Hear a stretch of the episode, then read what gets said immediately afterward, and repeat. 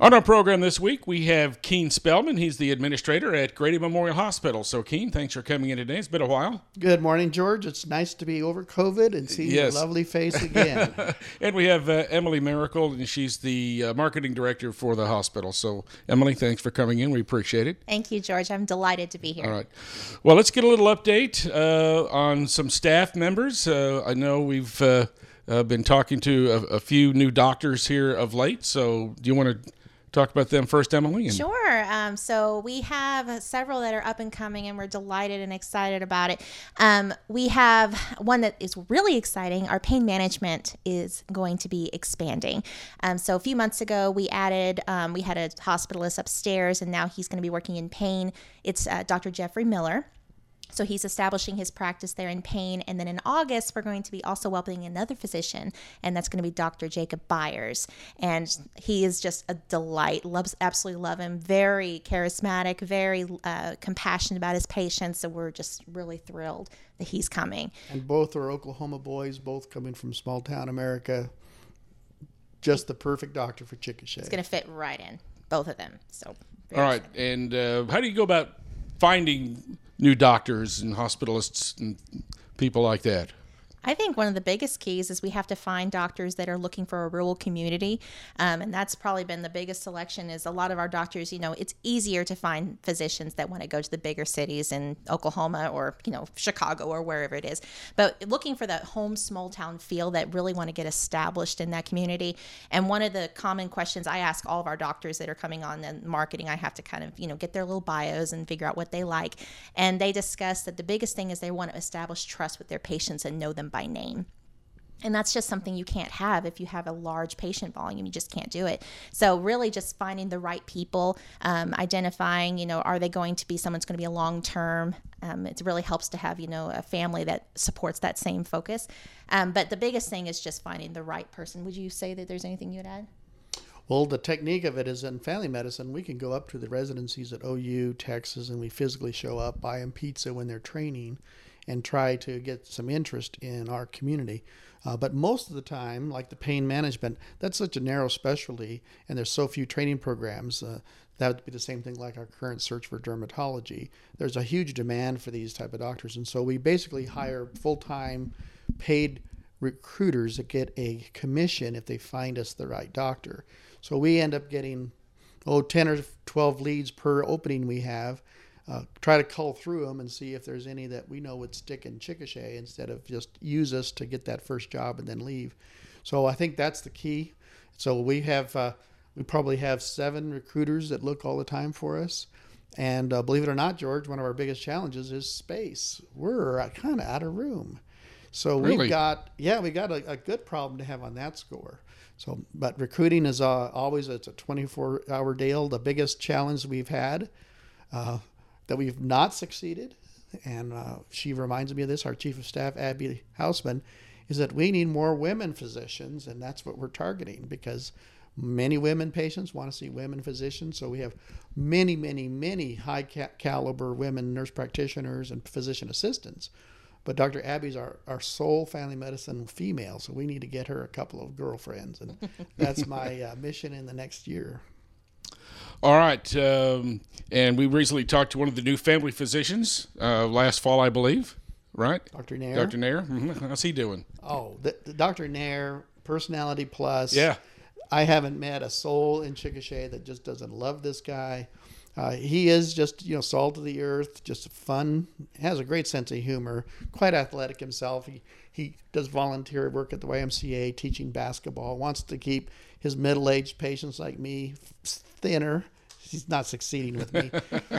but the gist of it is he's just a, a real, real asset. And uh, on top of his nice personality, of course, he's a solid physician, very thorough. Uh, we've really, we really hit a home run. You know, Dr. Nair, he, we, we were, we were kind of shocked that we were so lucky that, that he picked us. And after he started for about a month, we finally said, well, why, how, how many offers did you have? He said he had 20 offers on the table. But he picked us because of people like Abby Hausman and Dr. Coppage. He says, Your physicians are such nice people and they work as a team. That's what I was looking for. So we lucked out. and he trained in OU, so he had a little bit of a connection. Sure. Always helps. Yeah, Dr. Nair, he's a great guy, and uh, he's still building a practice, but he's a pretty busy dude. So we have, he's been new, and then coming up this August, and that's why I was worried about our space problems, is Dr. Sokomato. He's from Dallas. He's a former Marine. He's another great guy. Uh, unfortunately, he's not a woman, but you know what? What can you say? uh, you can't have everything.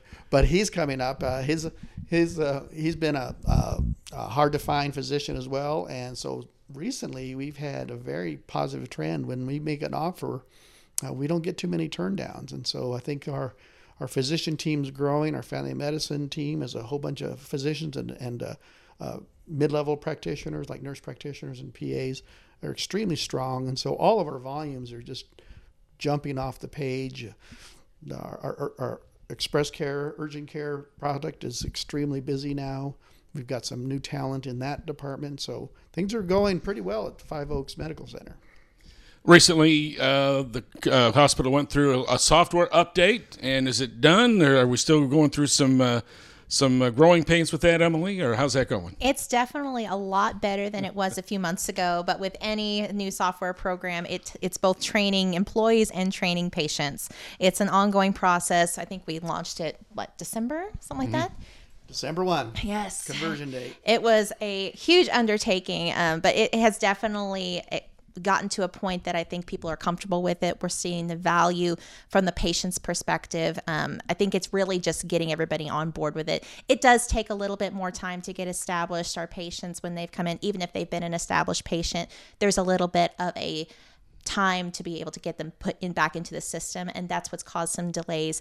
And just recently we launched a video from our doctors speaking directly to that concern. We want to make sure our patients know that we hear their frustration and we're going to do everything we can to get past that. And it's getting better every day so we're very excited and we just kind of really are optimistic for what the future holds. Right uh, and we're talking about i mean what's your patient numbers? Can we talk about sure in your, the five oaks? Yeah Mm-hmm. Oh, all of our all, all of our primary care numbers are, are, are growing in volume, but we see, if I'm adding them up in my head, we're seeing about nine thousand patients a month. That's a lot. Uh, our peds is probably the best pediatric team in the, half the southern part of the state, and of course they see a whole bunch of kids, and especially when it's winter months and they're in school. Uh, as any parent would know, and it's always you know at midnight or at four right. in the morning that that they the kids get sick. So that's a busy. So we have a lot of patients that we see every day. And then of course we have our two outreach clinics, one in Rush Springs and one in Tuttle. They're hitting new records too. So um, we're doing something right as far as patient volume. Now the reason we even went to it's called Meditech Expanse. No one needs to know that, but people in the hospital. But the reason we had to is that Meditech wasn't going to support our old platform anymore. So we were kind of forced to do it. Uh, but this system, why we selected it versus other companies, was that it's going to it provides the physicians on the clinic side much faster throughput once they get the system learned. Uh, like any software that you use at home, once you get the clicks down and you don't have to read everything, but in the short run, we were having to transfer all of Emily's historical information in Meditech Magic, is what the old one was called, put it into Meditech Expanse, and that just takes a lot of time. And patients were used to just coming in and getting it mm-hmm. done because we had it in memory, and so that's why it's taking more time. Plus, people make mistakes, people make errors, and they have to go back and fix it. But everybody's learning fast, and uh, it's like any other learning curve. So, uh, one of my best doctors, who will go nameless for this interview, he said that for the first time in his medical career here, he doesn't have to do chart work at home he's getting it all done during the day, and that was one of our goals. Um, we mentioned uh, the hospitalist earlier. So, mm-hmm. uh, how is that segment of the hospital working as far as uh, you know? If you've got uh, you know how many patients you're averaging on a monthly basis, and as far as uh, the length of times Good. spent there. And thanks, George, for the question because probably our biggest challenge is on the inpatient side now. Uh, most people realize that insurance companies, Medicare included, they don't want to admit you no matter what. You have to be practically dying to get into a hospital and at least have the insurance company pay for it. So a lot of my physicians and nursing staff and medical records team, they have to battle insurance companies to allow us to admit you. I mean, it's a it's a sad state that people are so into their their money that they are saying, well, well we're not sure you need to be admitted for that broken hip. We want you to go home in same day surgery. Why do you tell an 80 year old man who lives at home by himself that you go home the same day you have hip surgery? That's just inhuman. Well, the hospitalist help on this. The hospitalist is essentially an internal medicine doctor. For most patients, that's the same training that Dr. Don Hess had. They're a doctor's doctor in my training. They're mm-hmm. they're very strong in medical systems. I mean, they understand the, the biochemistry, the anatomy, and things more so than a family medicine doctor. And so we have three, family, you know, internal medicine doctors that basically staff our hospital 24 hours a day. They're in the hospital, and that's why they're called hospitalists.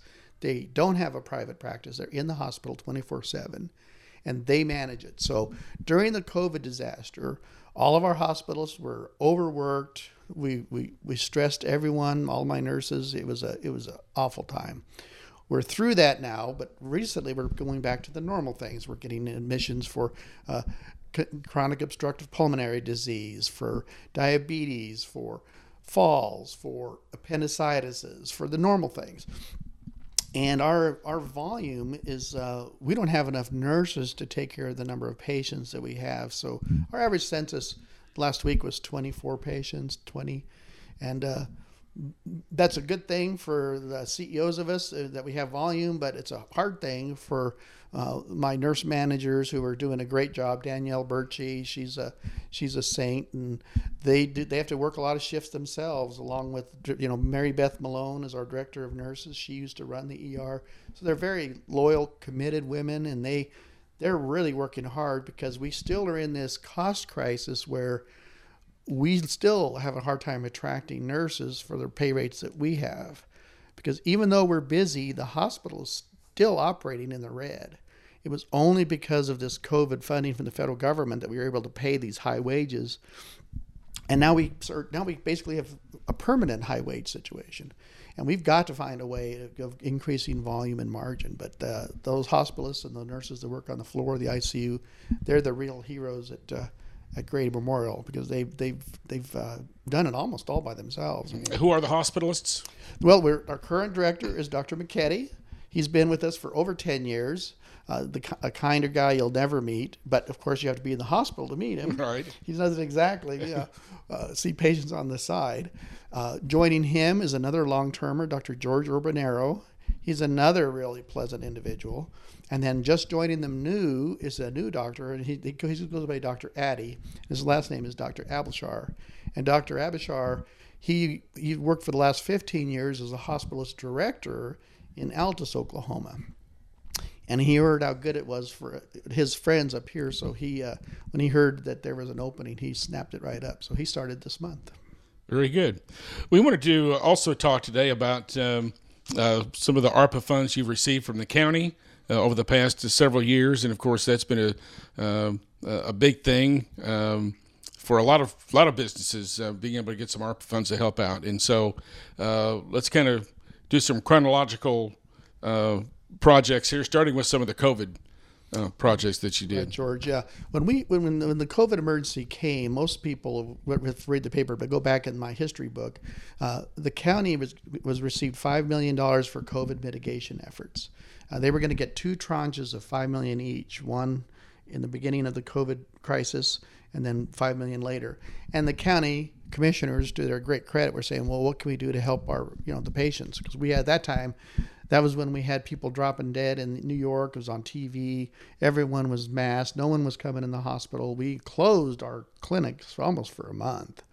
I mean, but once we got our beat on that this disease could be managed difficultly, but so what the uh, what we asked the county to do for us immediately was we wanted to go ahead and do some of the improvements to stop the disease spread from potentially within our facility. So the county helped us using those funds uh, pay for air ionizers on every patient room in the clinic and in the emergency room and on med surge. That was like over 80 air handlers that, had to be swapped out with these ionizers that uh, irradiate the, the air that you breathe so that any virus in it is, is terminated. That is still going on right now, so that's a, probably a, a long-term positive benefit. The other thing that the county did that was a huge help to us is right then we were competing with these traveling nurses that were getting huge monies per hour and to try to show our staff that we were trying to do everything we could, this county gave us $1.4 million that we spread out over six months to give added pay, hourly pay bonuses to our staff that stuck with us. Uh, not everybody stuck with us. A lot of people went to the uh, city or Chicago or to get the uh, $150 an hour. Can you imagine? That's more Wow. than doctors make. But that was going on, and we were trying our best, and so it was a kind of a labor of love. So that was a huge help. 1.4 million. We didn't have 1.4 million dollars to do this. The other big things that they did was they helped us to buy um, two of the robots that we use to sterilize rooms after patients are in them. So if you had a COVID patient that leaves a room discharged or otherwise, we would bring the robot in the room and for 20 minutes would irradiate it to kill any germs that might have been lingering in that space. And we started using it in the emergency rooms, in the clinics, in the doctor's offices, as well as the hospital. So that was a real big positive. In the middle of COVID, one of our biggest problems was that many of these patients needed multiple IV drips simultaneously. Though those are used, we use the things called intravenous uh, pumps, and all of our pumps uh, were single channel pumps, and we could run one drip at a time. And so these patients, most of them needed three, sometimes four drips at the same time, which in our facility would mean you'd have two IV poles with two pumps each, all crowded around a patient. So what we had to do was to get better pumps that could handle multiple channels at the same time.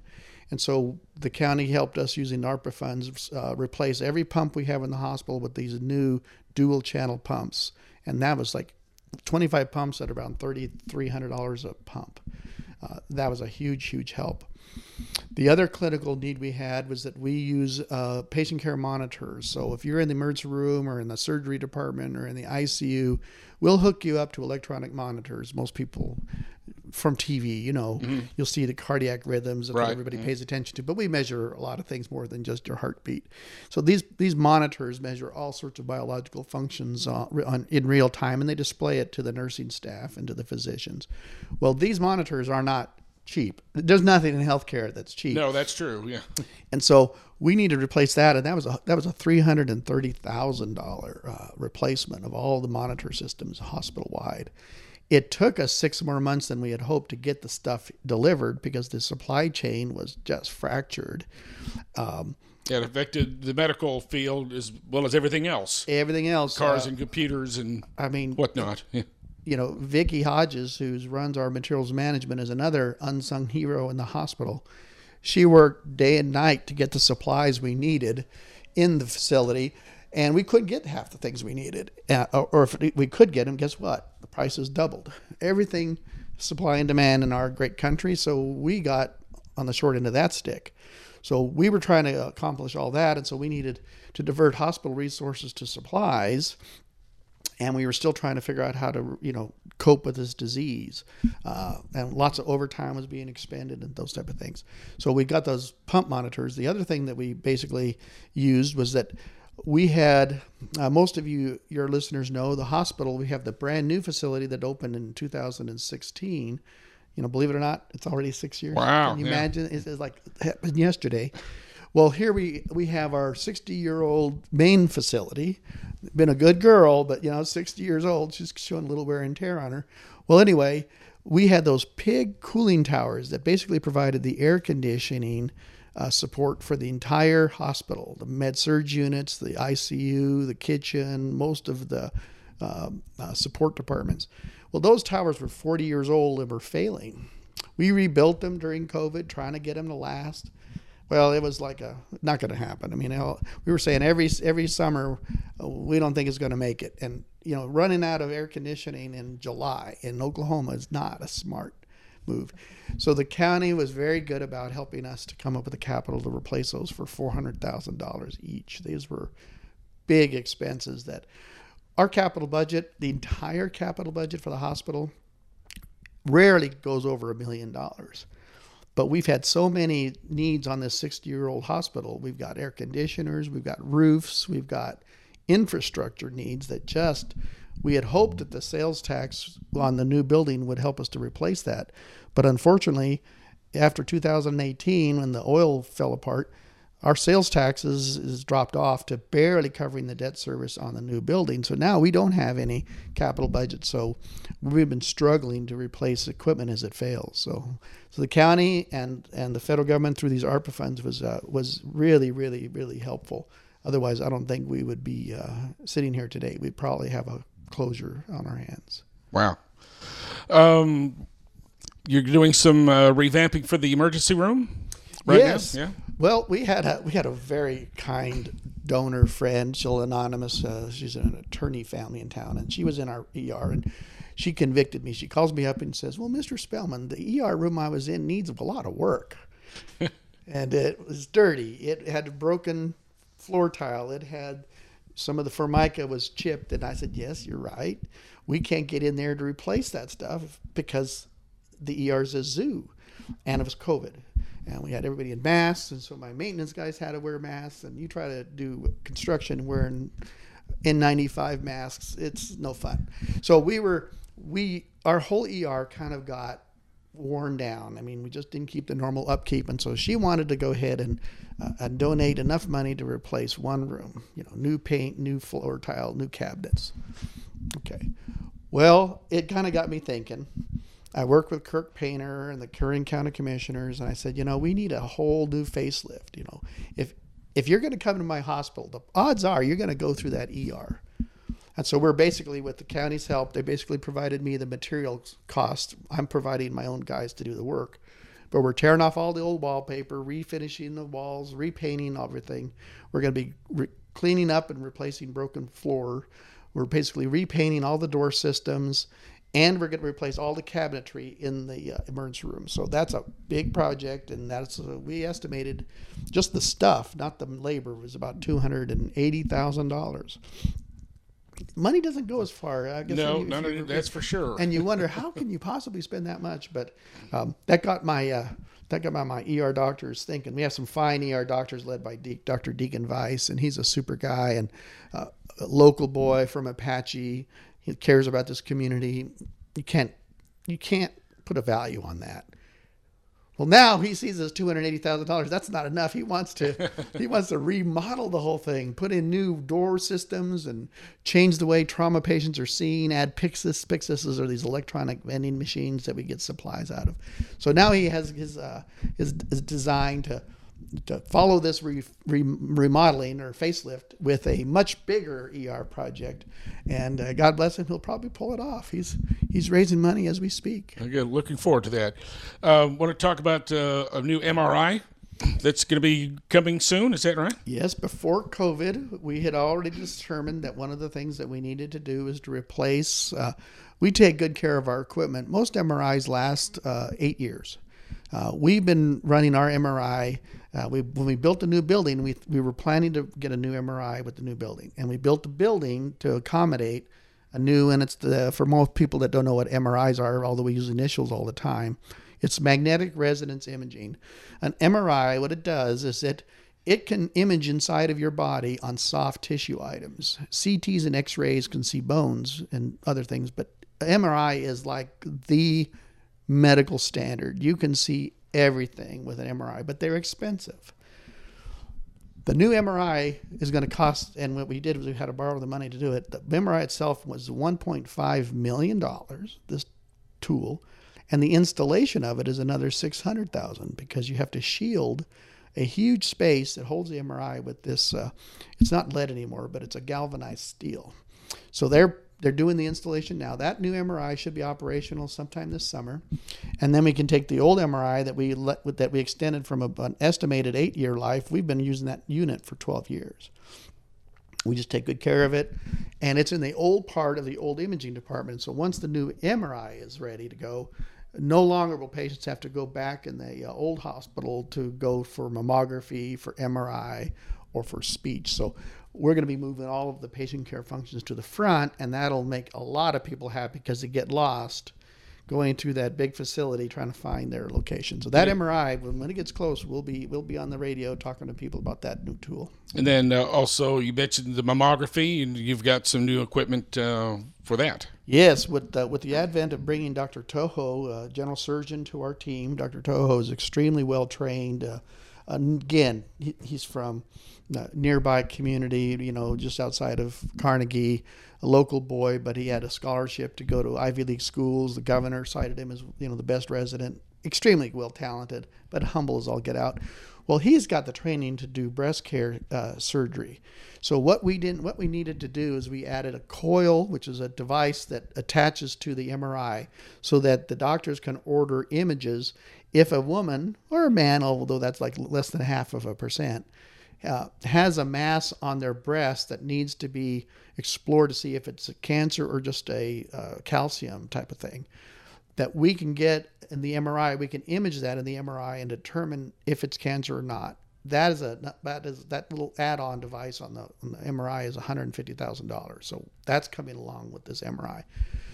On a mammography, which most women know what that is, uh, we added a stereotactic needle biopsy system. So what that does is that now instead of just getting a diagnosis that you have a mass, that we were having to refer on average around 35 to 40 women to uh, urban hospitals that do stereotactic biopsies is that now instead of waiting and worrying for days whether or not you might have breast cancer, once we see that in on the 3D mammography, we can immediately do a stereotactic needle biopsy, which is relatively pain free.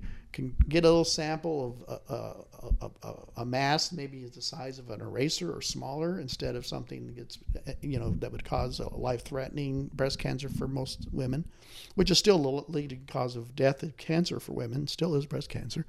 And this is a great tool. So it, it in three dimensions can actually guide the technician and the physician to hit the exact center of that mass while they're under imaging of the 3D mammography. So they don't have to go anywhere else. They can take care of it all in the same day. And trust me, those uh, those nights of worry, uh, nobody sleeps. Mm-hmm. So those women are going to be blessed by not having to go out of town. They can get it all done here, and that that 3D stereotactic biopsy the county just funded with that. That device was $120,000. We were adding 85,000 of an imager. It's another device. Everything in healthcare costs a fortune. Believe it or not, I don't like it. We don't make any money on this expensive stuff. Somebody else does. Kean, want to thank you for coming in today. Uh, appreciate the update at uh, Grady Memorial Hospital. I know you appreciate the work of the foundation too to uh, help uh, further a lot of your projects as well. Yeah, you bet. Thanks, George. Sorry I talked so fast. That's, uh, Emily, thanks for coming in. We really appreciate it. Thank you, George. Emily Miracle and Kean Spellman with Grady Memorial Hospital today.